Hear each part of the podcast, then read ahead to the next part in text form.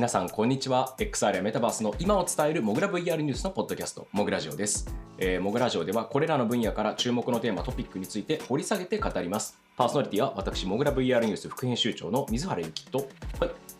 編集長の寸孝でお送りします。はい、というわけで皆さん今週もよろしくお願いします。はい、よろしくお願いします。これね、収録しているのが、多分皆さんの手元届くちょっと前なんで、3月31日の金曜日ということでですね、あの、まあ、ザ年度末、いわゆるですね。はい。はい、えっ、と、なんか駆け込みですごい量のプレスリリースがガンガン出てきてですね、うん今、あの編集部、うんモグラ VR ニュースもモグライブもあの、んビジネス系とか業界動向系とかからエンタメユーザーのクリエイティブうんぬクリエイティブをプッシュするものから何か VTuber から何から何までめちゃくちゃな量出てきてますね大変そうですね。まあ、企業のね、リリースは、一つこう、なんかプロジェクトのゴールみたいなもんですからね。はい、まあ、にぎわってるのは大変嬉しいことではあるんですけどはい。忙しい忙しいですね。ニュースが殺到してくると。はいメディアは忙しいです。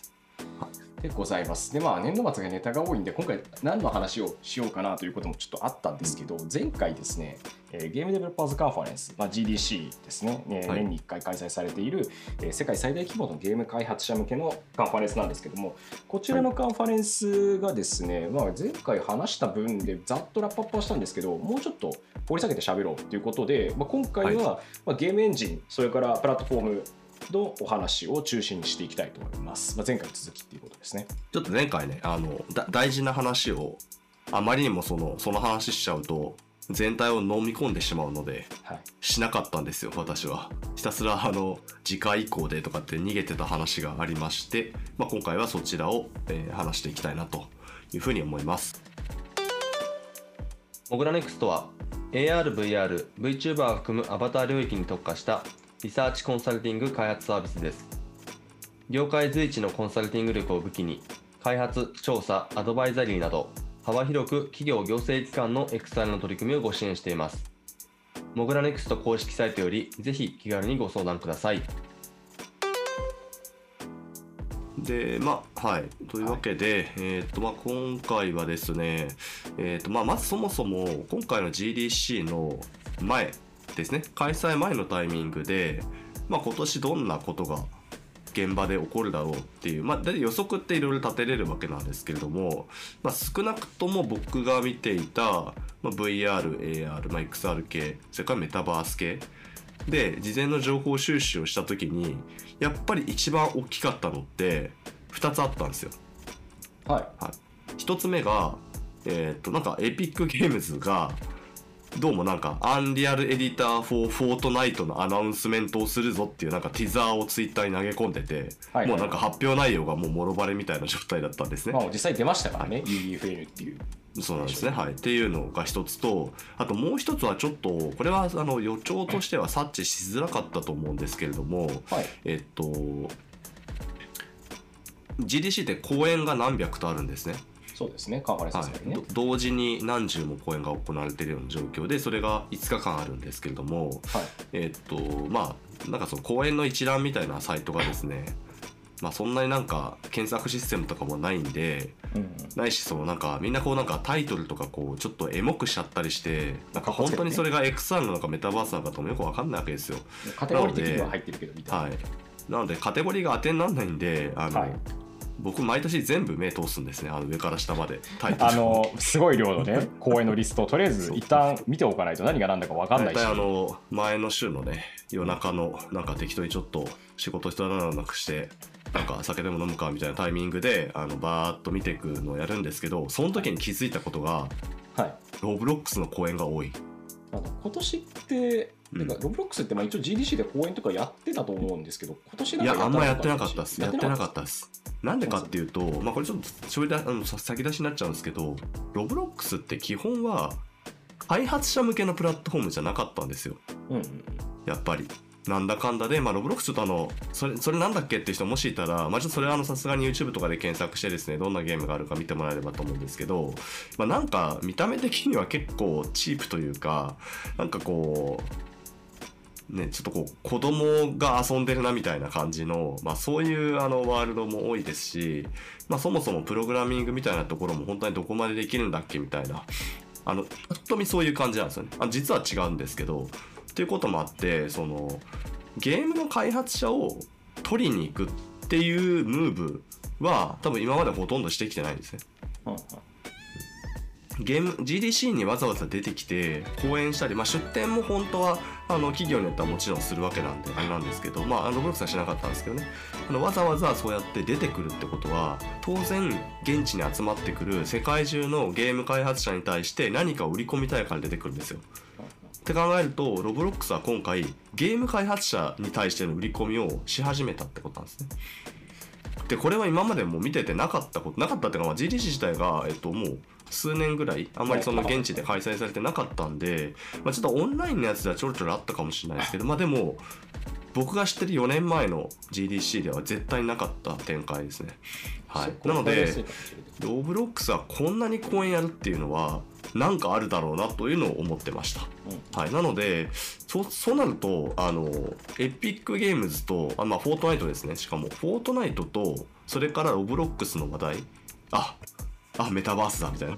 ああそこつながりますからね。そう。我々としてはもちろんゲームでもありねゲームプラットフォームでもあるんですけれどもいやこれはもうメタバースネタだろうと。しかもねエピックゲームズの社長のティム・スイーニーはもうメタバースブームの前からずっとメタバースって言ってる人ですからね。言ってますか？はい、で、ロブロックスも、ね、世界一のメタバースプラットフォームって自分たちで言ってますからね、なんかことあるたびに。はい、ってことは、ゲーム開発者向けのイベントではあるんですけど、何か起きるんじゃないかなというのがあって、現地に行ったら、やっぱり案の定その2つがすごい印象的だったという話を今日はしたいなと思います。はい、はい。あの今の話で補足しておくと、うん。ロブロックスってそもそも自分たちで RDC っていう、まあ、あの名前がまんま GDC とかぶってるんですけど、 Roblox Developers Conference っていうのを毎年自分たちでやってるんで、そのまあ、外に GDC みたいなところに打って出てくるっていうことをやってないんですよね、そもそも。そうですね、まあ、ロブロックスのね、やっぱファンというか、ユーザーの人たちが、自分もゲーム作りてえってなってゲーム作り出すみたいな感じで回っちゃってたんで、なんかわざわざね、ユニティとかアンリアルとかで作ってる人たちに対して、ロブロックスどうみたいなことを言いに行くっていうのは、まあ結構攻め始めてるってことですよ。そうですね。今回、ここの場に出てきたっていうことは、もう自分たち作って、ロブロックスやってる人たちは RDC の中で別にいたんだけど、うん。まあ、そこにわざわざ来る人たちって多分そんなにいやゲーム業界どうなってるのかなとか、ロブロックス何やってるのかなって調査にしてくししに来る人ぐらいだと思うんでわざわざ来るってなったら今回 GDC みたいなところに打って出たっていうのはフェーズが変わったなっていうのは感じるところだったそうですね、はい。はい、ということで、じゃあ、実際に、まさに、まあ、このモグラジオなんでね、まあ、メタバースっていう観点から見ていきたいと思うんですが、まあ、それぞれどんなことを現場では、えーまあ、いろいろ情報発信とか、えーやってきたのかと、あと、まあ、あの、エピックゲームズに関しては僕は、えっと、彼らに、まあ、技術系とあとビジネス系両方インタビューしてるのと、あとロブロックスもですね、ロブロックスでめちゃくちゃうまくいってるゲームデベロッパーにインタビューとかしたりしてるんで、ちょっとそういった話も含めながら、はい、話の方していこうかなというふうに思います。で、ちょっと両方盛りだくさんなんですけど、えっと、まずはエピックからいきましょうかね。そうですね、はいエピックゲームから行きましょうと。はい。えっ、と、まあ、エピックゲームズはあの多分このモグラジオ聞いてる方で知らない方いらっしゃらないと思いますが、念のために補足しておきますと、はい。えー、とアンリアルエンジンというゲームエンジンを開発している、えー企業でございます。企業的にはアメリカの会社で、えーとうん。おおむねティム・スウィニーさんが50%以上の株を持ってて、4割が中国のテンセントで、ソニーが5%ぐらい確か持って はい、で設立すごいです91年よね。はい。50%以上持ってますからね、個人で。で、はい。えーとまあ他うん。今だとフォートナイトで、まあ、17年くらいにバトロワゲーとして出てきて、まあ、めっちゃ有名になりましたけど、もともとゲームエンジン作っててっていう話もあるし、えー、といろんな、まあ、対戦ゲーム、アンリアルトーナメントとか、あ、そうそう。いや、 FPS ですね。いや、そうそうそう。いや、そうなんです。さ、エピックゲームズ回を本当やった方がいいぐらい、エピックゲームズっていうのは語るのがものすごい多い会社だと思いまして、あの今の話でいくと、あの先アンリアルトーナメントですよ。ですです。アンリアルトーナメそうだントからアンリリアルトーナメント作るためのエンジンがアンリアルエンジンだったんで、基幹技術のアンリアルだったから、あの頃から、うん。だってあとはあのギアーズ・オブ・ウォーとか作ってる会社で、もともとはゲームエンジン、完全に。ザ・ゲームの会社うん。なわけですよ。で、うん。今回やったのが、でまあ、フォートナイトっていうタイトルが、まあ、あの多分小学生のお子さんとか中学生ぐらいの方とかあの方とかね、めちゃめちゃやり込んでる人とかいると思うんですけど、まあ、大人気になりましたよっていうのがちょっと前の今回、話になります。そうなんですよ。意外とちゃんとスタッツも出しててね、ついに500 million。はいはい、5000 5万億人ですね。5億人か5億人です、5億人です、5億人です。はい。ユーザー数5億人です。はい。うん。っていうのをね、発表したりとか。 trillion かな？ trillion はでも超か。だからちょっと違うか。英語に、英語に飲まれてますね。はい。 billion が10億なんでいいんですよ billion。が10億 hundred million は億ですよ。はい。はい、5億人です。はい、フォートナイトのユーザー数は。はい。ということで、まあ、恐ろしい数、日本4つ分、よ4から5個分ぐらいあるわけなんです確かにね。確かにね。日本が4つあって全員がフォートナイトやってるっていうね、もうやばいそう。そうアジア地域大体やってるみたいな感じになるんですけど、うんうんうんでそこの、まあ、エピックゲームズさんですが、えー、と今回新発表をいくつかしておりましてということではい、そうですね。じゃあ、まずちょっと1個目からいきます。えっと、まず1個目が、アンリアルエディター for Fortnite の発表。まあ、これは先ほどのその予告されていたものですね。ただ、予告はされていたけれども、まあ、具体的に何なのかっていうのは、まあ、なんか、おぼろげながらしかみんな分かってなかった。なんで、まあ、その詳細も合わせて、発表されたということになります。で、このアンリアルエディター for Fortnite は、これ何か、あの UEFN っていう風に訳されてますね。アンリアルエディター for フォートナイト FN なんですかねわかんないですけど、はい。で、で FUEFN ですと、はい。はいで、えっと、これ何かというと、えっと、アンリアルエディターという、えっと、これは PC アプリですね。PC 向けのアプリケーションになります。えなので、アンリアルエンジンとかとは別のもう一つのソフトを発表したことになるんですね。で、これが、えフォートナイト用に、えワールド、まあ、あの、フォートナイトだと島でバトルはしますんで、主にアイランドって呼ばれるんですけど、まあ、そのアイランドを作ることができる、えそういうえ専用ツール、エディターになります。はい、なので、まあ、これまではフォートナイトってあのクリエイティブモードというのがありましてでそこでそのある種マイクラのようにえゲームの画面の中でみんな作ってたんですよね、まあ、有名なところでいくとあの矢野さんとかね、はい。はい、あの方のでもあの基調講演とか出ていただきました高校生クリエイターのね矢野さんですね、はい、スパイダーマンのワールドとか作ってますけれどもはい。まああのった形であのもうすでにそれでもすごいものできてたんですよ。ただやっぱりどうしてもそのゲームのインターフェースの中なので、まあ、プログラムができるわけでもなかったりとかあとは大きなアセットですよね。やっぱその組み合わせでゲームって出来上がっていくわけですけどもまあ机と一つに言ってもねやっぱ自分の思い描いた通りの机とかを入れたいわけですよ。まあ、そういう意味でそのアセットとかっていうのはやっぱり PC のツールから取り込んで作っていく、まあ、そういうことがあのよりそのクリエイターにとってはいろんなものが作れるようになっていく可能性を一気に開くものになるのかなと。いうふうには思いますが、まあ、それをやってのけてしまったというわけですね。で結論としては、まあ、もちろんアンリアルエディターという名前なので、えーまあ、親であるですねアンリアルエンジン45とは当然パイプラインがつながってます。なので、恐ろしいですよ、これ。UE5 で作ったゲームをアンリアルエディターに持ってきて、で、えー最適化したらフォートナイトで出せちゃうんですね。そのまんまあのフォートナイトっていう、まあ、さっき言ったように一応ユーザー数的には5億人いるし、毎日プレイしてる人たちが、まあはいえー、と数百万人とか数千万人単位でいるっていうタイトルなんで、はい。まあ恐ろしい話ですよね。そのなんなんて言ったらいいんでしょうね、これも。いやね、規模感的に言うと、もうそれだけのユーザーがいるっていうことが分かってる場所に、自分が作ったコンテンツ、アンリアルエンジンっていうゲームエンジンをつ的なもの、エディターを使って作って、ゲーム的に持ってるゲームエンジンのエディターを使って作ったものをすぐパブリッシュできる状態になっている。すぐ出せちゃそうですね。はい。はい。ちなみにこれ、実際、あと、あとまあ結構そ、このね、あの、概念、何的にそのフローみたいなとこもそうなんですけど、まあ当然その、これまで限られたアセットの、を使って、クリエイティブモードで作ってきたフォートナイトのワールドって、まあやっぱりフォートナイトなんですよ。うん。うん見た目が。なんだかんだフォートナイトっぽさが残るんですけど、こっから先って、ゲームエンジンと同じような役割をこのアンリアルエディターが果たしていくようになると、もう何でもありなんですよね。うん。これちなみにこのムービーって見ました？水原さん。ムービーってちょっと台本に貼ったんでちょっとぜひ見てください。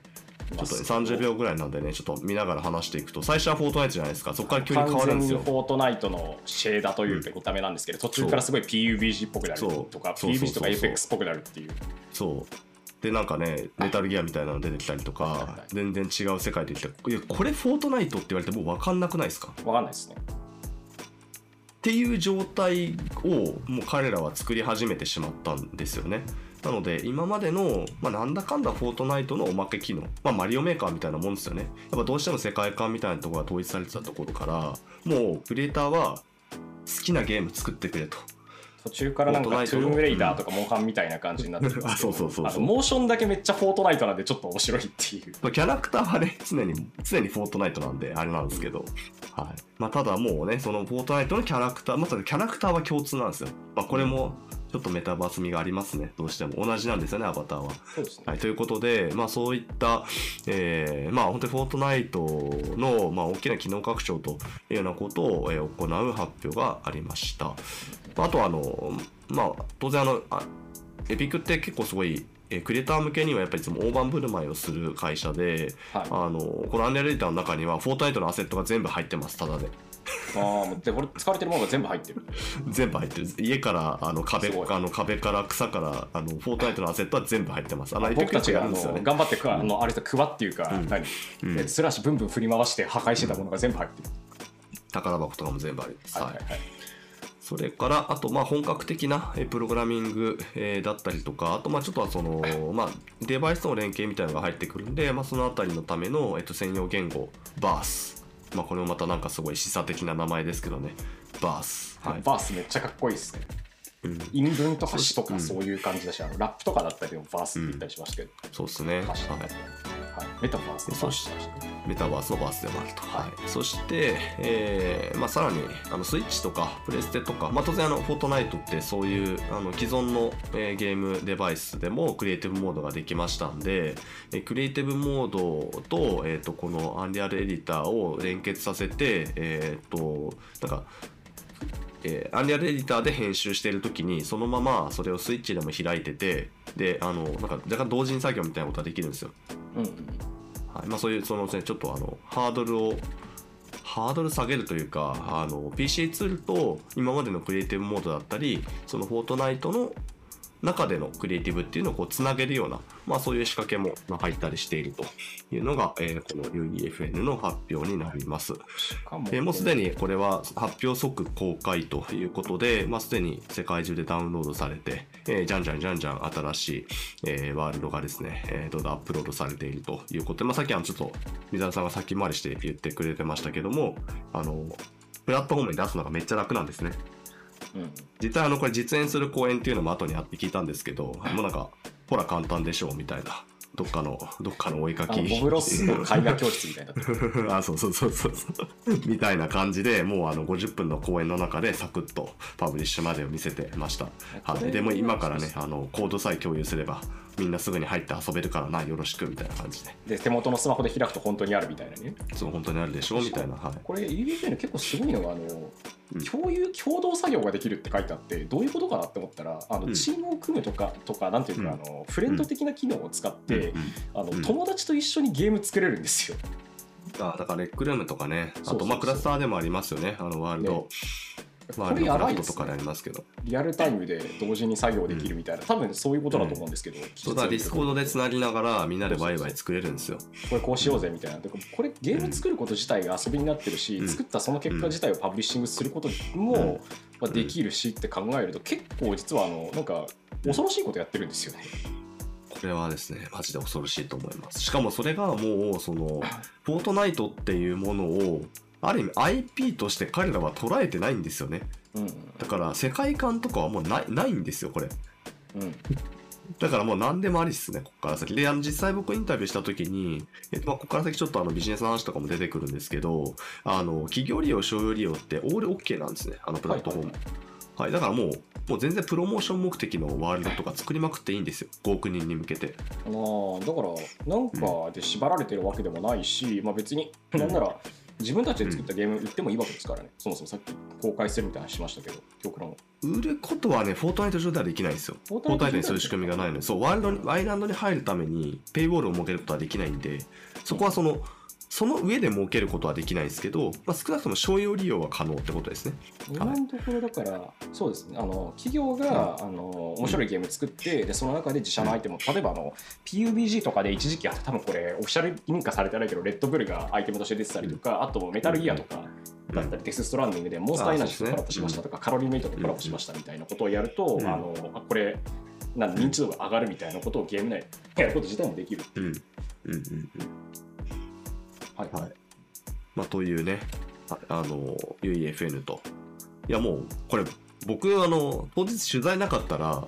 普通に触りたいです。てかまあ今も仕事なかったらめっちゃ触りたいですこれ。いやすごいですねこれ。すごい楽しそう。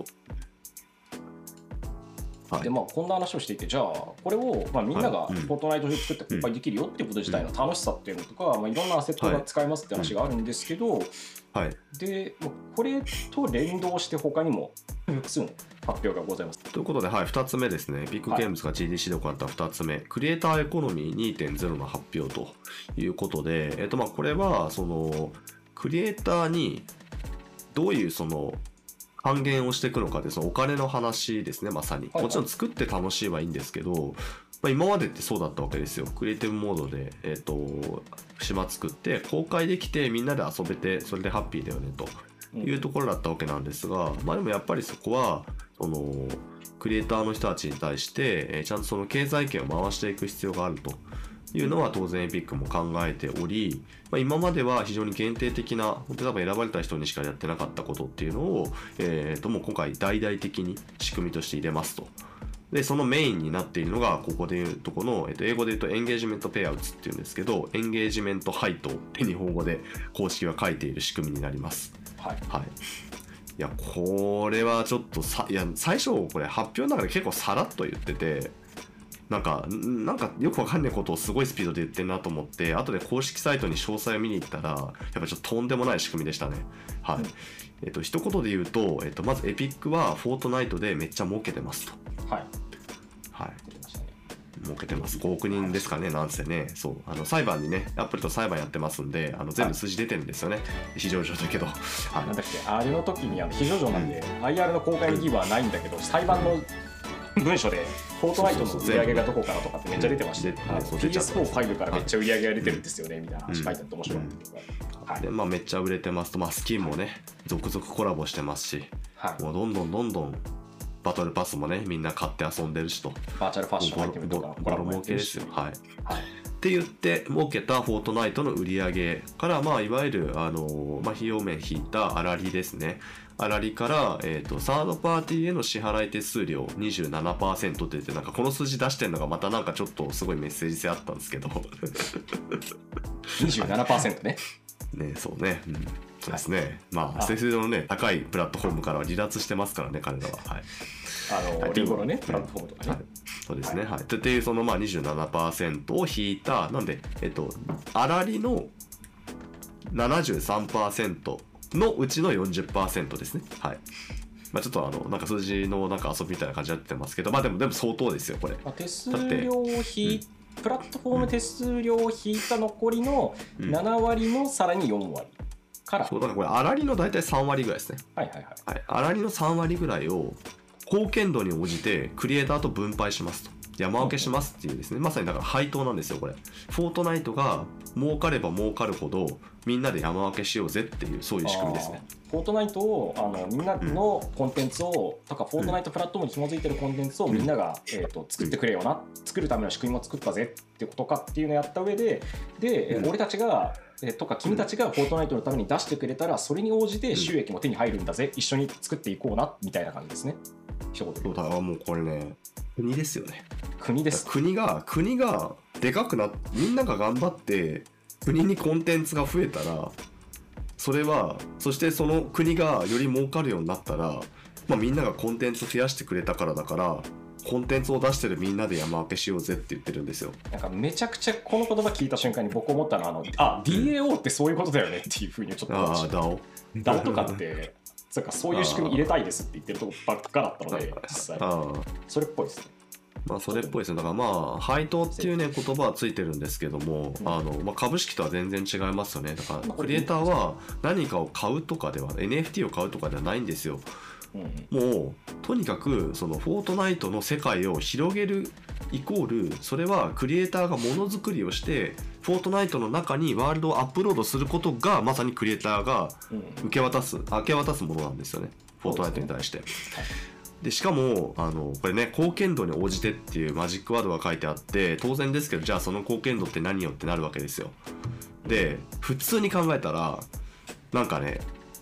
エンゲージメントとかって考えちゃうとなんかアクセス時間とかって考えちゃうじゃないですか総アクセス時間とかアクセス数とか。アでもそうすると多分金が絡んでくるとやばいことするやつが出てくるわけですよね。抜け道みたいな広感じで。告と一緒ウェブ広告と一緒ですね。あそうそうそうそう。そう F5 連打みたいな話が出てきちゃうわけですよ、はい。なので一応彼らはそこの基準をもう早々と2つ出していて、はいはい。2つの基準があります。1つはプレイヤーからの人気度というふうに言っていてただアクセス数とかじゃなくて新しいプレイヤーが遊びに来たかどうかっていうのと遊ばなくなった一回やめちゃったプレイヤーが再び訪れてるかどうかっていうそのフォートナイトっていうプラットフォームに人を呼び込んだ人が強いっていうそういう貢献度になってますまず一つは。うん、はい。いやこれもまさに国なんですよだからだからよりそのインバウンド頑張ればいいってわけですよ観光ですよほんでこれ今話聞いててこれ完全にインバウンド需要を喚起してくださいって話だなと思いました。そうそうそう日本にねもうね来なくなっちゃった人を再び連れてくればいいんですよみたいな。なんか日本今面白いことやってるらしいじゃんって5年ぐらい前に行ってずっと言ってないんだけどちょっと久々に行こうかなみたいなことをやるとあのあなたたちのおかげで日本に来てくれる人が増えました。ありがとうって言ってそうだ頑張ったえるみいな。年に国が金を分配してくれるんですよ税収を、はいはいはいまあ、分かりやすいですねすごく。はい、でもう一つプレイヤーリテンション、はい。まあ、これもデータを全部取ってるからですね、えっと、これはまあちょっといろいろできちゃうかもしれないですけどあのこれはあの基本的にはユーザーの継続率ってやつですね、なので毎日とか毎週とかアクセスしてる人たちが多いワールドっていうのを評価しますと。まあ、人気の場所になっている普段からみんなが来てくれるようなところになっているとそうだからあいいいとこ作ってくれたじゃん。そう一回来るだけじゃまあそれは何かの方法で、まあ、来てもらっちゃえばいいんだけどそれを継続してやるっていうのが大事だって話なんですよね。はい、まあこれも多分なかなかそうそうそのズルできないんじゃないかなというふうに思います。まやりようはあるとは思うっていうこう悪いこと考えようと思えばいくらでも考えられるっちゃ考えられるんですけど世の中悪いこと考えてる人もいるから、うん。まあでも順当なところではあると思います。ねあとは運用上やってってうまくいかなかったら多分どんどん改定していくと思うし、あそうなんですよ。しかもこれアップデートありきということでね、まだまだこれからもいろんなかその基準があの考えていきますというのを書いてあって、まあ、実際話を聞いた時もあの正直あの分かんないよねと。これが正しいのかどうかは。うんわかまあ、だけどそのとりあえず還元をしたいっていう一心でこれを決めたのでもうここから先は、そのまあ、実際にクリエイターの声とかを聞きながらやっていくからねとね。まあすごいかっこいい回答が返ってきました。収益配分だったりとかをやるつもりはあるっていうスタンスを見せているし、で配分の比率とかうんどれくらいとかっていう話はバッチリ出してきたっていう状態でね。そうですすね。はい。いやー、これはしびれましたね。なんかこんなに分かりやすい、その、マネタイズ、まあ、これいくら分配するのか分かんないんで、いや、これがなんかね、毎月100円でしただったらちょっと、ちょっとあれかもしれないですけど、なんかちょっとどうなるのかは楽しみですね。いくらもらうのか。まあ、今なんかさらっとこういうことをやってきたっていうわけですねって言いましたけど、こういうことをやって、うんやってくるってこと自体が結構尋常じゃないっていうか、すごいいい。んじゃないと思います。はいやろうと。してること自体エコシステム作りたいですっていう話とまあ完全に一致するし、まああと実際にそもそもフォートナイト自体が莫大な収益を上げているのは事実だと思うので、まあ、似たようなことはね、ロブロックスとかレックルームとか他のプラットフォームもやってるし究極的に言うと、まあ、あのアップストアみたいなのと同じ仕組みだしな、うんみたいなっていう話にもなってくるそうですね。はい。いや大はい、というのが、このクリエイターエコノミー2.0、2つ目の柱ですね。はい。はいで、3つ目はちょっとまあ弱いかなとは思うんですが、えっ、と、ファブっていうのをですね、オープンするというのが Epic の、はい。まあ、クリエイター、特にクリエイター向けの3つ目の発表だったかなと思います。まあ、このファブというのは何かというと、えっ、と、Epic Games ってまあ、その、アンリアレンジは持ってるんですけれども、他にもたくさんその、いろんなツールとか、えーあとあの、アンリアレンジンに突っ込めるような 3D のアセットですね。3D モデルとか 3D モデルを作るためのツールとかマーケットプレイスっていうのをどんどんどんどん買収してきたんですよね。スケッチファブ、えーとはい。バンドキャンプ、アートステーションとか、とかとか。クイックセルか、はいメガスキャン作ってるところうん。とか。あそうですね。メガスキャンとかそうですね。はい。あということでそのはい、クリエイターがねそこから 3D モデル持ってきてそれをまあちょっと改造して自分の作品に使っていくことで制作コストが一気に削減できるよねと。まあそういうあのまあアセットを売るストア、まあいわゆるアセットストアってユニティとかで言いますけれども、まあ、ユニティってアセットストア一つなんですけど、そういう意味ではまあ、このエピックが運営しているアセットストアっていうのがいっぱい散らばってたんで、まあ、それ一つにまとめますよ。それが FAB です。っていうのが、えー、と今回の発表でした。これ自体は、えー、と確か UEFN と統、今まだ UEFN の方ではアルファ版統合で2023年末の方に正式にスタートするみたいな話をしてたんですけど、複数のプラットフォームに散っていたもの買収した後にま統合しなかったものを、まあ、全部くっつけますっていうお話になって、そうですね。まあ、使い勝手が向上するっていうところがメインなのかなと思いますね。そうですね。あとまあ手数料が低いんですかね。12%ということで。12%これはエピックゲームズストアのうん話です、まあ、彼らは徹底して12%ですね。手数料低めにしてきますか。ら、はい。はい、ちなみにユニティアセットストアは手数料30%でございますので、ああ、30%なのか。アップルと同様に、まあ、正面から手数料で流れてって、まあ、実際あの規模感でいうと多分ユニティの方が使用者多いと思うんですけど、モバイル向けのゲームとかでは。まあ、うん。こんな感じになってると。で、しかも、いやでもこのこのファブなんですけどそうそうなんですよ、ファブはユニティのアセットも多分扱えるんですよ。結構怖いこと書いてありますよね。えっと、公式サイトからなんですけど、うん。ファブはアンリアルエンジンやフォートナイト向けだけではなく、えー幅広い種類のクリエイティブツール、ゲームエンジン、メタバースプラットフォームのコンテンツを提供するオープンマーケットプレイスです。って書いてあって、はい。えっと、どのプラットフォームと互換性があるかは、ちゃんと製品説明のページで書いてくださいねっていうのがまあ書かれてるんですけど、これ、言ってしまえば、あの、ユニティアセットストアに出してるものを多分こっちに出しても怒られないし、みたいな話になってくるんで、結構怖いこと書いてますね、これは。いやーそうなんです。ださっきのね手数料がユニティの方は30%ですか？まあそしたらねファブの方に12%だったら出しとくかみたいな。でどっちかといったらねユニティよりもファブの方で買ってほしいなみたいなのになりますよねそこまでいくとあのクリエイター向けに還元したければファブでもかファブで買ってくださいとかなんか上乗せプラン出してくださいみたいな感じになってきてあの、うん。パトレオンとかあと、うん。ブースみたいな感じの、こうんう気に入ったらな追加でお金払ってください形式になっていく可能性がちょっとあるなみたいなの思ったりしました、ね、うん。いや怖いなこれ、いや恐ろしいですよ本当。まあ、しかもエピックは。3D モデル素材プラグインテンプレ化されたマップ、環境 VFX 音声デジタルヒューマンアニメーションなどということで 3D 体験の構築に使える、ほぼ全てが含まれていますって書いてあるんで、まあ、将来的にはバンドキャンプとかに誰かが楽曲をアップした後にエピック側とかユーザーがこれ使いたいですって言ったらあの使っていいし、ライセンスの仕組みはエピックが管理してくれるから君のゲームで流してくれっつってでその代わり再生回数売り上げに応じて俺にもレベニューくれよみたいな契約がシステマティックにすごくできるようになるみたいな未来を見えますね。めっちゃ大変だと思うんですようんうん。なるほどな。まあ、という、まあ、あの、結構ね、当日もさらっと発表されたんです、されましたし、なんかその、名前もね、パブだからもうなんか、さらっと終わっちゃうんで、単語的には。あの、インパクトがあったかっていうと、あの、静かに受け止められてた感じではあるんですが、まあ、とはいえ、こう、ちょっと掘ってみると、まあ、かなり、もしかしたら末恐ろしいシステムになっていくかもしれないと、まあマーケットプレイスになっていくかもしれないというのが、えーこちらのファブの、えーオープンの話でした。はい。まあ、ということで、えっと今、まあ、エピックの話をするだけで、まだもう30分ぐらい経っちゃったんですけども、まあ、あの他にもアンリアルエンジンのアップデートとか、先週言ったようなですね、話を、前回言ってたような話をしてはいたんですけれども、まあ、特に今日お話をした、えっと、UEFN アンリアルエディター for Fortnite の発表を、クリエイターエコノミー2.0ファブのオープン。まあ、このあたりはもう明確に、その、とにかく、クリエイターのためなんですよね、すべての施策が。はいクリエイターがよりフォートナイトを活用できるようにします。クリエイターとフォートナイトの収益分配します。クリエイターが欲しい、欲しい、あったら嬉しい、そういうアセットストアを一つにまとめます。手数料が安いですと。うんもうなんか気持ち悪いぐらいクリエイターさんたちのためですよというのをもうなんかなんて言うんだろう馬鹿正直にというか本当に多分裏がなくやってるんですよねこれ。うんうんはい。まあそこがちょっとエピックっていう会社まああの、まあ、ティム・スニーというファウンダーがね今もあの CEO やってますけれどもやっぱなんかすごくその理想というかあの一貫したあのものが非常に感じられるなというふうには思います。うん。はい。でそして、うーん、うん、の流れみたいなものとめっちゃ一体化してるなっていうのと、うん。言ってしまえばその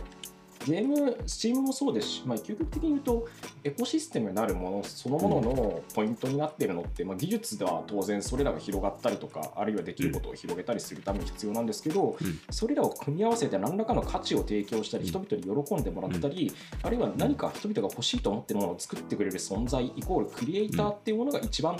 大事というか、まあ、収益の観点から言っても想像力とかみんなのやりたいことを叶えるっていった観点からもさまざまなところから考えてそこを一番重要視するのが、えー、と自分たちのためにもなるし世の中のためになるんじゃないかっていうことを素朴に考えていそうに見えるっていう。いや、そうっすね。はい。はい、で、そして、まあ、まあ、ワンポイント一つ目は、まあ、その、ただただとにかく、もうとにかくクリエイターのためなんですよ。ここまでなんかそのクリエイターとか、まあ、3DCG 系のクリエイターですね。3D 系のコンテンツのクリエイターっていうのを、もう、包括して、あの、面倒を見ようとしている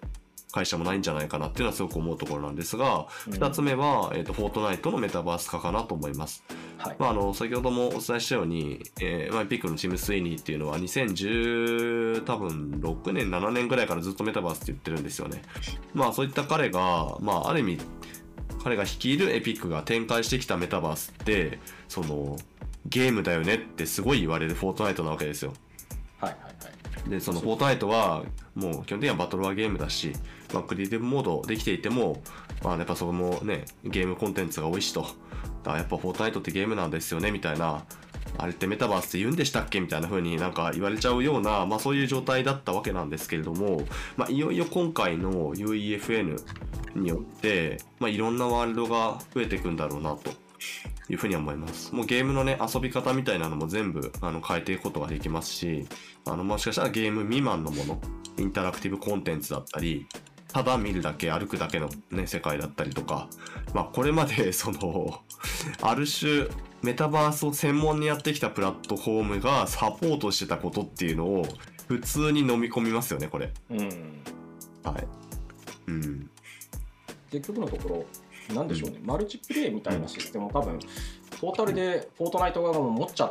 てるって言ったらいいんですか、それらの。うん、そうですね。なので、まあ、言ってしまえばね、まあ、VL チャットとかクラスターとかも、あの、本格的にワールド作ろうと思ったら、基本クラスター経由、あ、これですね、ユニティ経由でね、作りますけれども、まあ、こちらはアンリアルエンジンだったり、この UEFN 経由で、えー作っていけるということで、まあ、非常に、このあたり、えーどんなワールドが増えていってどうなっていくのかとか、まあ、で企業も入って OK っていうことなんで、まあ、そのあたりだったりあと収益還元の仕組みがちゃんと入っているということですね。で、まあ、そういう意味でまさにあの手数料ビジネスが大嫌いなエピックゲームズなので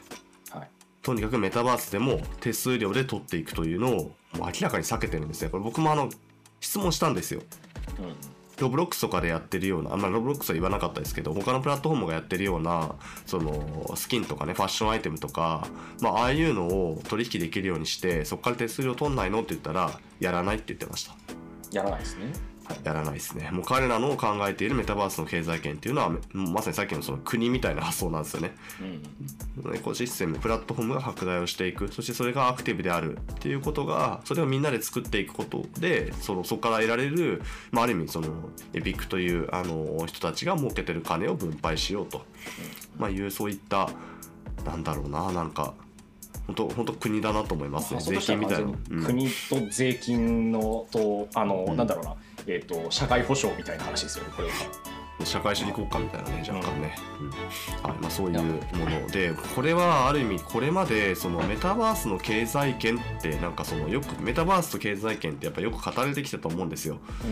でメタバースのね経済系の団体とかもいくつも立ち上がってますけどはい。なんかそういったところが想定していたえっとこの収益の、えーぶそのいわゆる経済的なシステムとは全く違うなっていうのがやっぱ面白いポイントですね。うん。はい。うん、やっぱ取引させてそこから手数料っていう発想にみんなちょっとこだわりすぎてたと思うんですよ。なのでそこに対して明確に冷や水をぶっかけに来ているというかまあある種中央集権的なんですけども、うん。まあ自分たちは全く別のやり方でいくと我が道を行く感じですねプラプラットフォームオンプラットフォームになるのは避けられないとは思うんですけど、プラットフォームビジネスっていうもの自体というか、ある種、なんだろうな、うん。ゲームとかだったり、何らかのものの、まあ、あのパブリッシャーとその、だったり、プラットフォームとデベロッパーの手数料のというか、なんだろうな、何割をシェアするみたいな関係っていうのは多分ずっと続いてきたんですけど、うん。そこのところの比率を変えようとしている、重みを変えようとしてるっていうのが、うん。彼らの今やってる一番でかいところなのかなっていうふうには思いますね。あの巨大化しすぎたプラットフォームのところうん云々っていうのはよく言われる話だし、果たして3割って妥当なのかみたいなのはそうですねよく出てくる話題ですよね。うんまあ、それはねこの分配の割合っていうところでもあのまあ、いずれね問題になってくるかもしれないですしそこはまあ本当に分かんない部分ですけれどもまあじゃあその他のプラットフォームってこういうことやってないのかなと思ってちょっと例えば調べたことなかったんで調べてみたんですよ。はい。で実はロブロックスは、えっと、近いところまで来てて、うんうん。はいまああのね、台本の参考にも貼ってあるんですけどあのロブロックスのクリエイター向けのマネタイズ手段の一覧ページっていうのがありましてその中にプレミアムペイアウトっていうのがあるんですね。はいでこれはあのロブロックスにはそのプレミアムアカウントっていう、まあ、あの月額固定であのお金をなんか多分5ドルだっけな10ドルだっけなかなんか払うことで、まあ、そのロバックスを定期的にちゃんともらえたりとかあのそういうこう、はい。まあ、ある意味またフォートナイトでいうとこの、まあ、ババトルパスのもっと永続版みたいな、まあ、そういうあのプレミアム、えーっていう仕組みがあるんですよね。でそのプレミアムの人つまり要は有料会員ですね。ロブロックスの有料会員がそのクリエイターが作ったワールドでいっぱいゲームを遊んでたら、まあ、その分、えーロバックスというゲーム内通貨を分配しますよっていうですね。そういうちょっとあの収益分配というのが、あのあります。そういうシステムはあります、はい。まあ、意外とロブロックスもそんなんやってんだなと思ったんですけどね。はい、うん。なんかこの辺の話聞いていくと、うん、僕がパッと思い浮かべるのって、うん。結構地域通貨とかなんですよね。あのああそうですね。ゴミ拾いして何時間してくれたら地域限定の通貨を発行するよみたいな仕組みとか、まあ、あったりするとは思うんですけど世の中外で使えないけどみたいなものにまあ近かったりするしでもそれをうんなんだろうお金が欲しいからやるっていうよりは自分たちがいるところがもっといい場所になってほしいと思っているからやるみたいな発想が源泉にあってほしいんだろうなっていうのはちょっとフォートナイトとか見てると感じますね。そうですねもちろんそれで生活できる人とかお金を、まあ、あのうんめめっちゃ儲かりましたイエーイみたいな人が出てくるのはいいとして、まあ、そこのところをなんだろうなハックされないようにしながらいかにして自分たちのそのうん経済圏とか、まあ、それこそ集団とか国みたいな話になるんですけども中で経済回していくかというか価値を生んでもらうかみたいなところには注力してそうには見えるっていう感じですねこれは。そうですね。うん。はい。まあやっぱりね、新しいプラ、新しいその、まあ、プラットフォームというか、まあ、インターフェースですかね。まああの、まあ当然今の先ほどから出てるアップルの話とか、まあそういうあのアップストアがあって手数料取ってみたいなビジネスも、まあある種そのモバイルのデバイスが広がって、そこのアプリストアっていうシステムができたことによって、まあ隆盛を誇っているわけなので、まあ新しいその、ものが新しい概念が登場した時にそこにどういうビジネスモデルが入ってくるのかっていうのはまあまだまだ分かんねえなって感じですね。どれがあの本当にううまくいくというかどれが本当にこ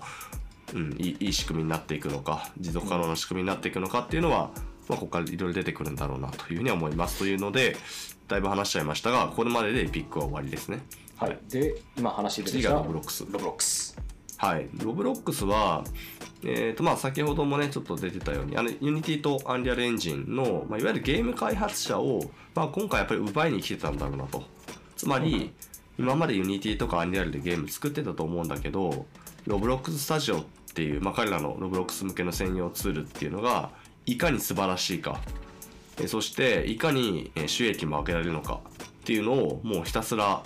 何度もそのいろんな講演を通じてアピールをしてましたと。いかに俺たちがすごいかっていう話をしていたみたいな感じですか？もう分かりやすくやってそんな感じですね。あのあでも俺たちじゃないですよ。だってあのロブロックスの人は1人しかいなくてあそそこに4人ぐらいその、まあ、クリエイティブスタジオとかゲームスタジオの人たちが並んでてあの彼らが口々に、まあ、ロブロックススタジオのいいところを言うみたいな。はいはい。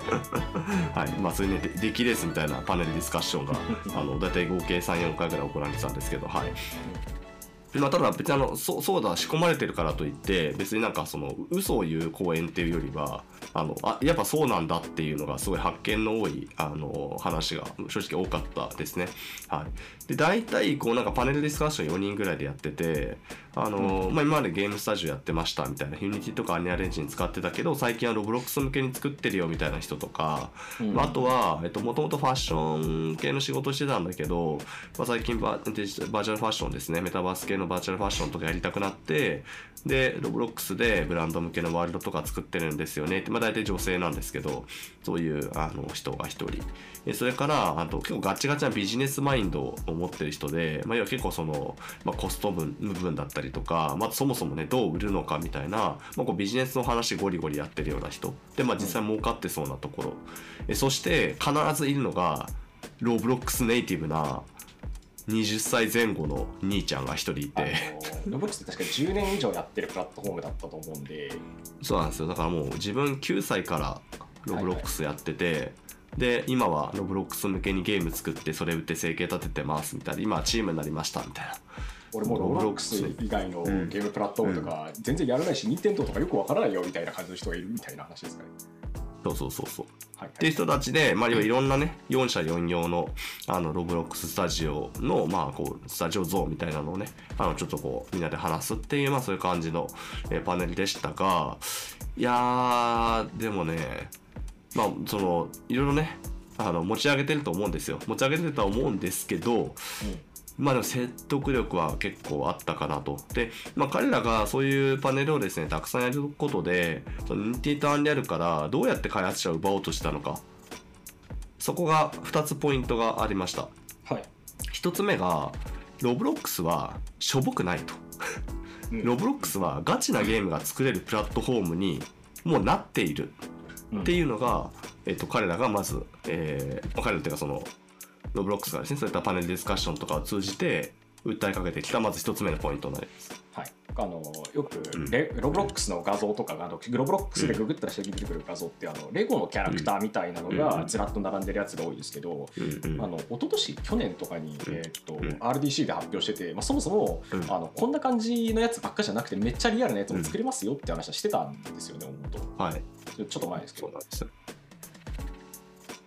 今だいぶ変わってきてるし、ではい、ちょうどね、はい、これもまたあのまあ配信の動画が出てるんでちょっとこれまた見てくださいよ。はい。これあこれ見ましたよ。ゲームファンド。見た？ショーケース。そうそロうそうそう。ブロックスがあのファンドを作ってそこでゲームを作る開発資金を提供してユーザーにゲーム作ってもらうってやつなんですけど、まあうん。相当っていうかこれロブロックスだっけ？みたいな感じの見た目なんですね。さっきのフォートナイトの時も同じようない話やいやそういやそうそうなんですよね。まあはい。不思議なもんで同じような感想を持つわけです。もちろんまあプレステ3ぐらいですかねまだ。3か4ぐらいじゃないかなと思うんですけど あの本当にねあのガチガチの PS5 とか PC 向けのゲームほどのあのまあグラフィックとかではないんですけれどもまあただ今までのあのまあ言ってしまえばそのなんかまあマイクラの並びにロブロックスってやっぱあったと思うんですけどそうじゃなくてガチゲーが作れるよと。はい、でしかもこのなんかねロールとかの一番最初にあのフロントラインっていうあの FPS のゲームがよく取り上げられるんですけどはい。それを作ってんのがまさにそのロブロックスネイティブの子たちなんですよ。はいはい。だからまさにそのロブロックスの世界で育ってきた人たちがそれあこう新しいタイプのゲームが作れるようになってどんどんチャレンジしてるんですよね。いやーなるほどね。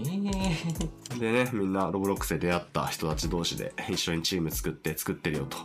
なんか最後の最後でなんかじゃあ将来どうなると思う？みたいな話聞かれた時にきっとロブロックスのプラットフォームでかくなっていつかトリプルA が来るからコールオブデューティーのやつらが来た時にそいつらにロブロックススタジオの使い方を教えてあげるんだってすごい多分すぐ言ってました。いやこれあのロブロックスの開発やってるスタジオの人に聞くと、とかロブロックスオフィシャルの人たちのあのプレスリリースとかインタビューとかをいろんなところで読んだり、うん。あと僕らもあの今回この GDC で登壇してたスーパーソーシャルっていう会社の、あえーとヨナタンさんに、えーとうん。去年インタビューしたんですけど、うん。まあ、その時必ず言ってたのはあのやっぱりロブロックスって今のところ、うん。というか、まあ、10代向けとかだと思われたりしてるけど全然そんなことなくてもっと本格的なゲームは作れるようになると思うしもっと巨大なプラットフォームになっていくうん。と思うよってみんな言うんですよね、どのインタビューでも。あのこヨナタさんも同じこと言ってて、うん。で今回のこの GDC の話とかも、まあ、みんな大体同じこと言ってるんだろうなと思ったら大体同じこと言ってたっていういろんなところ大体言ってますね。はい。うん。まあ、特にそのスタジオ系でいくと,、えー、と最近ロブロックスであのセガがコラボしてソニックのゲームあったじゃないですか。ああの非公式というかユーザーが作ったファンメイドのゲーム。れ公式です公式です。あ違うかセガ公式と作ったはい。ああったあったあった。ファンメイドだったというか、そのファンが作ってたやつをオフィシャルとコラボして出すことにしたみたいな感じの話かな確か。かな？まあそれ作ってるあのゲームファムっていうところがあるんですけど多分そこがロブロックスで一番儲けてるスタジオですね。はい。あのその会社のページ見るとなんかもうちょっとアクセス数とかが桁違いなんで、はい、一番なんか彼らがバズらせたゲームって「トワイライト・デイケア」っていうなんだろうあの赤ちゃんとそれからそれをあやす乳母乳母役に分かれて赤ちゃん役になったユーザーはひたすら騒いであの乳母役になった乳母はその赤ちゃんのユーザーを抱えながらいろんなとこ走り回って赤ちゃんに欲しいものをあげていくっていうしょうもないゲームなんですけど。なるほど。こちらアクセス数なんと1.6ビリオンです。えすごいですね。今のこのアメリカが今多分深夜とか。ビリオン大丈夫ですか？ビリオン、はい、ビリオンですよ。ビリオンですよ。16億アクセスですね。はい、はい。今のところ、サーバーのサイズも20あって、作成日2年間ずっとアップデート続けてて、今の時間でアクティブ1万人いるから、米国があの昼間だったら相当吸いそうな気がしますけどね、午後とか夕方だったら確かに。いや、そうなんですよ。まあ、このね、ゲームファンドっていうところとかも、はい、もう非常に自信満々でしたね。もう、うん、はい。もう、うん、まあ、で、あの、まあ、話を戻していくと、まあ、2つ目の、その、他のゲームエンジンに対する優位性っていう意味では、えっと、必ず言っていたのが、イテレーションの速度が速いというポイントですと。うん、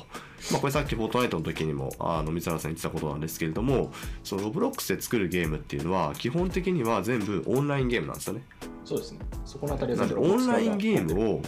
作った後、DAU、デイリーアクティブユーザーが今5800万人って言われてますけど5800万人のプラットフォームに即公開できるんですよね。うん、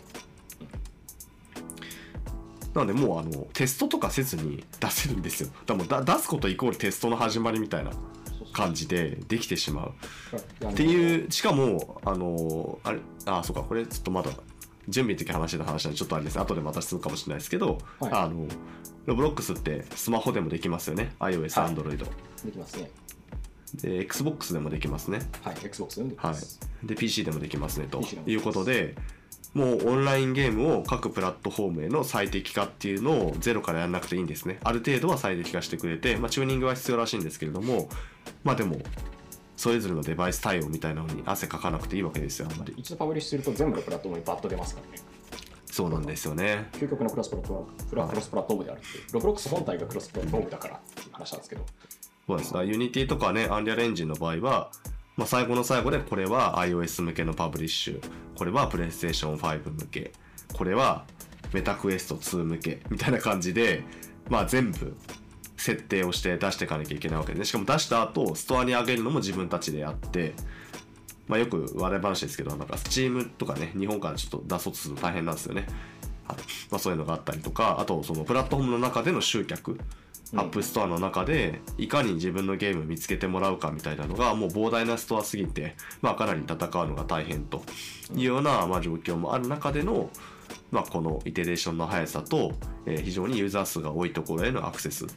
ていう意味ではまあなんかもうこれもあの、まあ、今はゲーム中心ですけれども、まあ、本当にその一つのプラットフォームというかですねそのもうストアが組み合わさってる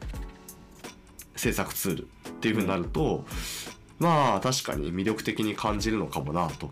いうふうには思いました。巨大プラットフォームとパブリッシングとかも一体化していて、うん、多分これ QA ってめちゃめちゃやってから出すとかじゃなくてあの出して、みんなにプレイしてもらってフィードバックを受けてすぐ修正してっていうのを最初短距離走的に繰り返してある程度あの安定版になったらコンテンツ追加とかの方を始めるみたいなやり方を多分やるところがすごい増えてると思うんですよねこれ。ゲームの作り方自体が大手がパブリッシングするみたいなところとか全然違う仕組みに多分なってきてるもはや。まあね、PC ゲームが出てきて、Steam が登場したことで、そのいわゆるインディーのあのプロじゃプロじゃないっていう方ですね、えっと、トリプル A じゃないゲームのちっちゃなゲーム開発スタジオもゲームを並べて売ることができるようになったと。なった時にやっぱりあのアーリーアクセスっていうあのユーザーからのフィードバックをもらって、えー、まだアルファ版なんだけども、えー、どんどん意見くれよとそういう、あの、早めのプラットフォーム展開っていうのが可能になったっていうのは一個 Steam の大きなあの貢献だったんだろうなと思うんですけどもうそれがなんかもうもうアーリーアクセス版とかじゃなくてもう即出しですよね。なんならこれアーリーアクセス版とか最初の方デバッガーさんというか、うん、QA 参加してくれた人たちに、うん、あの、うん、報奨としてロバックス的なものを支払うみたいな仕組みさえできそうというか。ありえそう。すでにマネタイズをねスタートしてしまえるんだよね。そう。応援したい人はこのアイテム買ってねみたいなねこととかもできちゃういや正直このパネルの中で面白いこと言ってる人いて、はい、そのユニティとかアンリアル使ってる人に何て言いますかって言った時にあのおマルチプレイのゲームを Unity とかアンリアルで作りたかったらロブロックスで プロトタイピングしたのが一番楽っすよって言ってた。ロブロックス最初にあのコアの部分が面白いかどうかとかのあの部分を作ってしまうのと、バックエンドをもうロブロックス側に任せて作っちゃってから、これいけるぞって思ってからやり始めた方がいいんじゃないのぐらいの勢いそうそうそう。フィードバックめっちゃ集まるししかもそうねマルチプレイ対応ねなんか Unity でフォトン入れてとかやんなくていいわけですよもう。はいはいはい。で公開したらコードか URL かなんかシェアすれば、まあ、別にね身内だけだったらコードばらまけばいいだけなんで非公開にしといてね限定公開でアクセスしてもらってみんなでワイワイやりながらやってみてああだったねこうだったねっつってよしじゃあ Unity と Unreal で作ろうみたいな。なんか、なんでしょうね、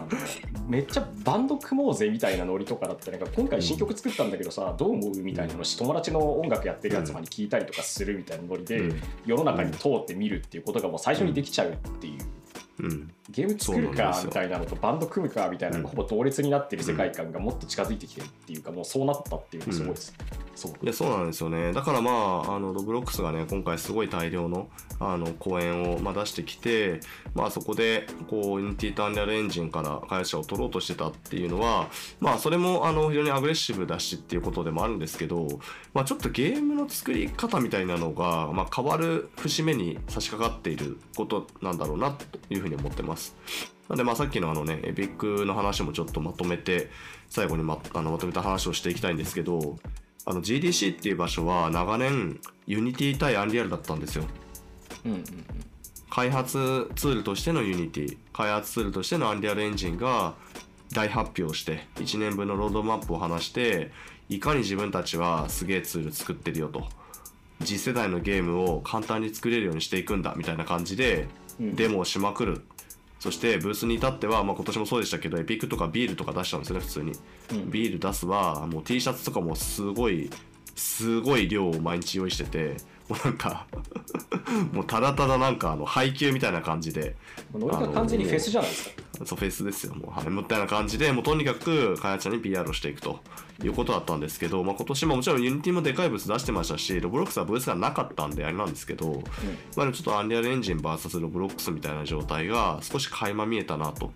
うん。来年はロブロックスもしかしたら出展するかもしれないですね。いよいよその外に出せるゲームが増えてくると思うんですよ、今まだその言ってしまえばロブロックスらしいやっぱりワールドって多いので、まあ、どうしてもねしょぼく見えちゃうってなると思うんですけど戦えるってなった瞬間多分来るんじゃないかなというふうには思ってます、はい。これやっぱりまだロブロックスのゲ、ロブロックスっていうプラットフォームの中の一ゲームだよねっていう位置づけのものからこれ何？えこれロブロックスやってんの？みたいな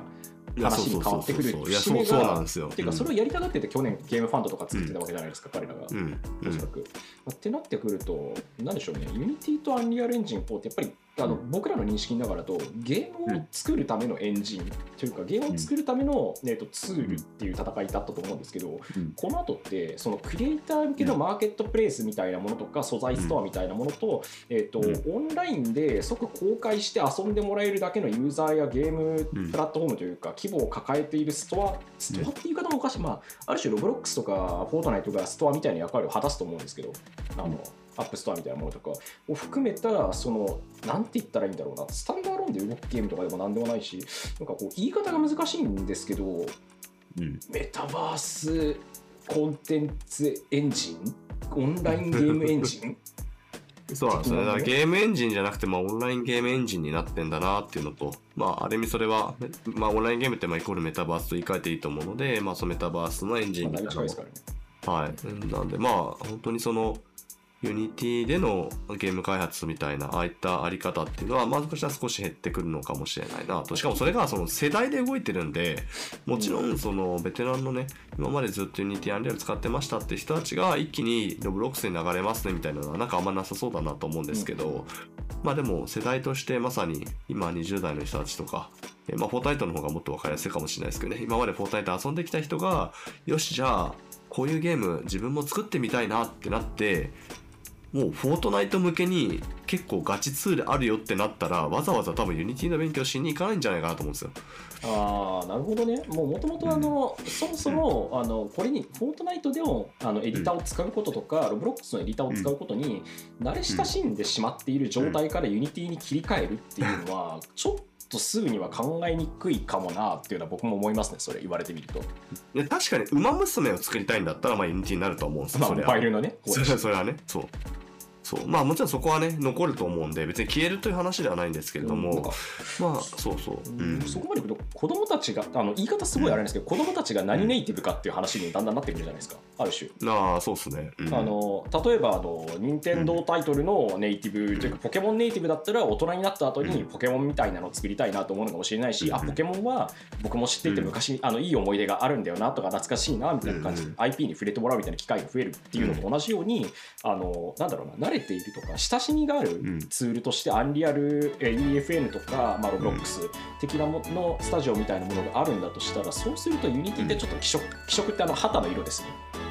旗色が悪いって言ったらいいんですか？そうですね。だいぶ今回提示された比較軸まあある意味そのそれぞれのあのツールが、えー提示をしているものまずそのロブロックススタジオのイテレーションが早いこととか、うんまあ、すでにねあの、まあ、数千万人が毎日遊ぶプラットフォームがあるよでそこにすぐ出せるよっていうのは Unity はどうやっても言えないんですよね。だからもうその時点でそちらの方のバトルになそそちらの方の戦線では Unity は戦えないということになるなというのと、まあ、あとはまあ他にあんのかって話ですね。うーんはい。そう。で、これは、でもまだわかんないですよね、別に。その、フォートナイトも別にずっとバトロワゲームだったわけで、はい。まあ、制作ツール側がついてきてないかもしれないですけど、いや、わかんないです。あるある日、原原神インパクトエディターとか出るかもしれないですかまあ、そもそもそういうクリエイティブ系のやつ入れるってマインクラフトもそうだし、うん原神もそうだし、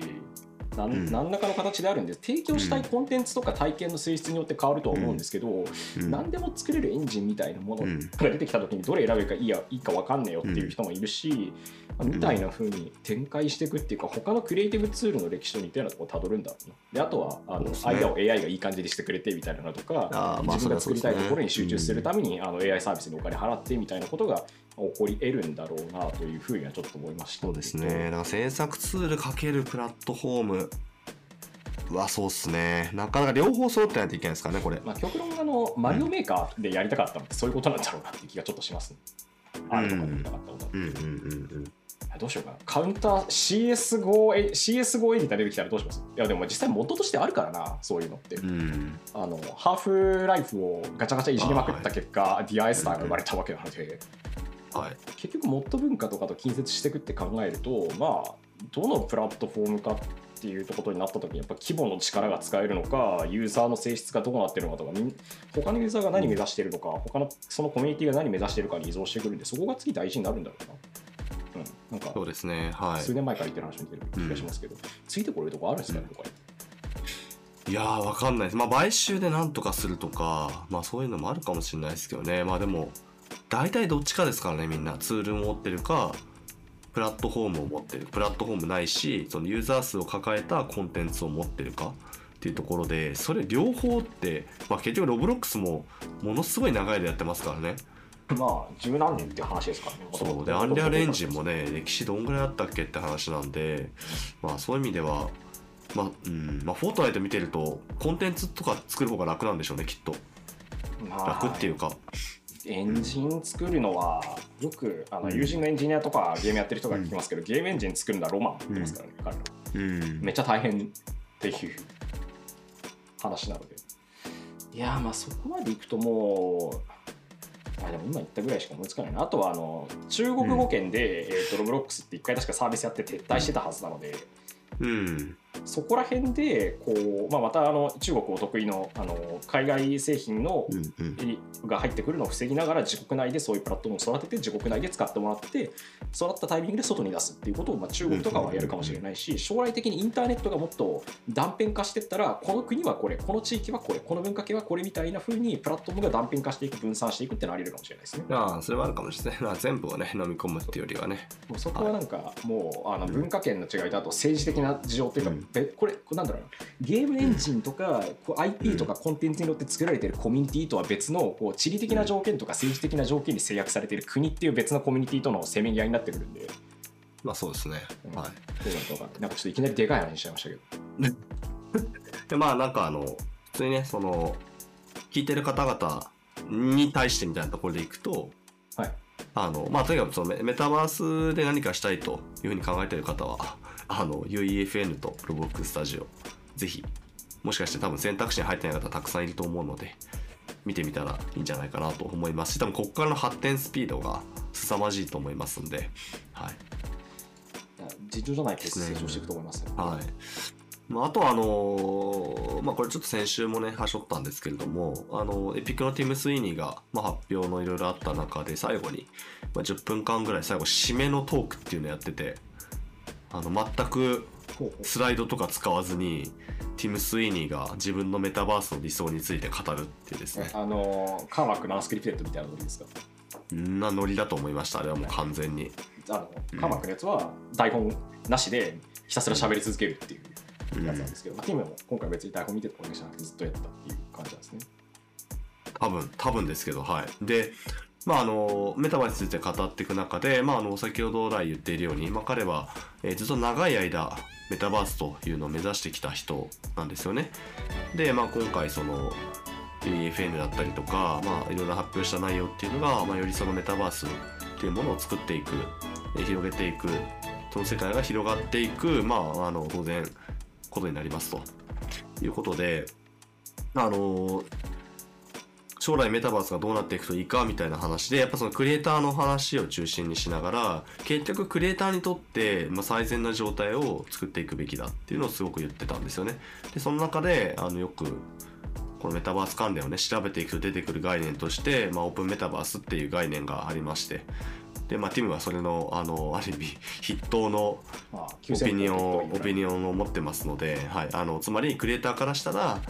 マイクラで作ってる人もフォートナイトで作ってる人もロブロックスで作ってる人ももうみんなどのプラットフォームにも自分たちが作ってるものを出せる状態とか行き来ができる状態っていうのをやっぱ目指していくべきであると。うんうんうんいうのを、えー、ととうとうと説いててですね。今の3つだったんですよ。出した競合。はい。ユニティとは言わないわけですね。そこはもう。言わないです、マイクラマイクラと、はい、マイん？マイクラとロブロックスとあとまあ自社のですねフォートナイトみたいな感じで言ってて、うん。はいまあっていうあのまあその他社のプラットフォームもどういうふうにその一緒にやっていくのかっていうのを多分すごい考えてるんだろうなというふうには思いました。まあ少なくともあのさっき言ったファブに関してはねその他の他のツールでも使える要は 3D 3D 空間を作るためのアセット何でもストアみたいな感じなので、うんうんまあなんかそのあたりにもちょっとこう思想が見え隠れするなと、うん。うん、なんかここ怖いですよね。そのあまりにもピュアピュアすぎるなと思うんですけど。それでうまくいってほしいとは思うところはあるんですけど、まあ、なんというか、ね、うん。今話聞いてやっぱり思ったのは、うん。ここまで来るとあの僕があのパッと造語として頭の中でできたのは、なんというかゲーミングネーションって言ったらいいんですか。あの、はいはいはい、うん。ゲームとか何らかの IP を中心にしたファンコミュニティとか、あるいはファンじゃなかったとしても何らかのその中にいる人たちっていうか、まあ、エコシステムでも何でもいいんですけどうん。なんだろうね今のティムの話とかをちょっと聞いてたりすると僕すごいそれはあの、国家の話だなって思うんですよね、もう。うんっていうか政治の話とめちゃくちゃオーバーラップしてくる。結局そういう風になってくんだなっていうのは感じましたね。なんかはい。どのプラットフォームを選ぶかとかどこにいるかみたいなことがうん。なんとなく意味を持ってしまうようにも多分なるんだろうなああそうかもしれないですね。どの音楽好きみたいなのが、あこういうこいつこういうやつなんだろうなとかみたいなことを意味するだろうし、でそれでなんだろうなうん、どういう考え方をしてるかとか、まあ、みんながどううまくゲームというものとか俺たちの信じている何かとか楽しいと思っている何かをうまくやっていくためにどうしたらいいかっていう意味だとなんか今の、これすごいでかい話しますけど今の日本の若者の政治の無関心みたいな話よりも多分自分たちのゲームがどうなるかプレイしてるゲームがどうなるかの方がよっぽどみんな関心あるんじゃないですか多分。そうかもしれないですねうん、なんかそこら辺うまくつなげられないかなとかこうなんだろうなそこら辺すごく似てるはずだからもっとうんなんだろうな近接していくような気はするしそれはそれで怖いような気もするし、まあ、なんかやばいプラットフォームとか出てくるんだろうなとかいうみたいなところまで話が広がりそうだなっていうのはちょっと思いましたね、いやでも夢がある話ではあるしここまでゲームカルチャーってでっかくなったんだなって。いう、いやそうですよ。インターネットカルチャー、うんゲームカルチャー。いやそうなんですよね。ゲームって本当とんでもないですよね。うん。いうん。やすごい話ですよ。はい。はい。というちょっとね話が膨らんでいきましたが今回は、まあ、これだけねやっぱいろいろ語れてしまうのでエピックとロブロックスの話はですねちょっとでかい話ということで一回今回まとめてはい。喋りすぎました。はい。喋りすぎました。1時間、あの、ここまで聞いてくださった方、ありがとうございました。はい。というわけでありがとうございます。エピックゲームズとロブロックスっていうことで、まあ、今回は GDC の話というか、から、まあ、結構広めの、というかゲームエンジンがどうかっていうよりはもはや、はいオンラインゲームエンジンとかメタバースエンジン的なものの話にだんだんなってきてるんじゃないのかなみたいなお話をしたということで、えー皆さん、今回もありがとうございました。次回な、次回短めします？いや、でも次回はなんか1時間ぐらいの気がするな。まあまあまあまあはい、はい。というわけで、じゃあ一旦、えー今回はここまでということで、第113回かな、これで、えー、モグラジオ、一旦ここまでとなります。パーソナリティは私、モグラ VR ニュースの、えー副編集長、水原由紀と、編集長のスンクブでお送りしましたあはい、というわけで皆さん、今週もありがとうございました。また来週。りがとうございました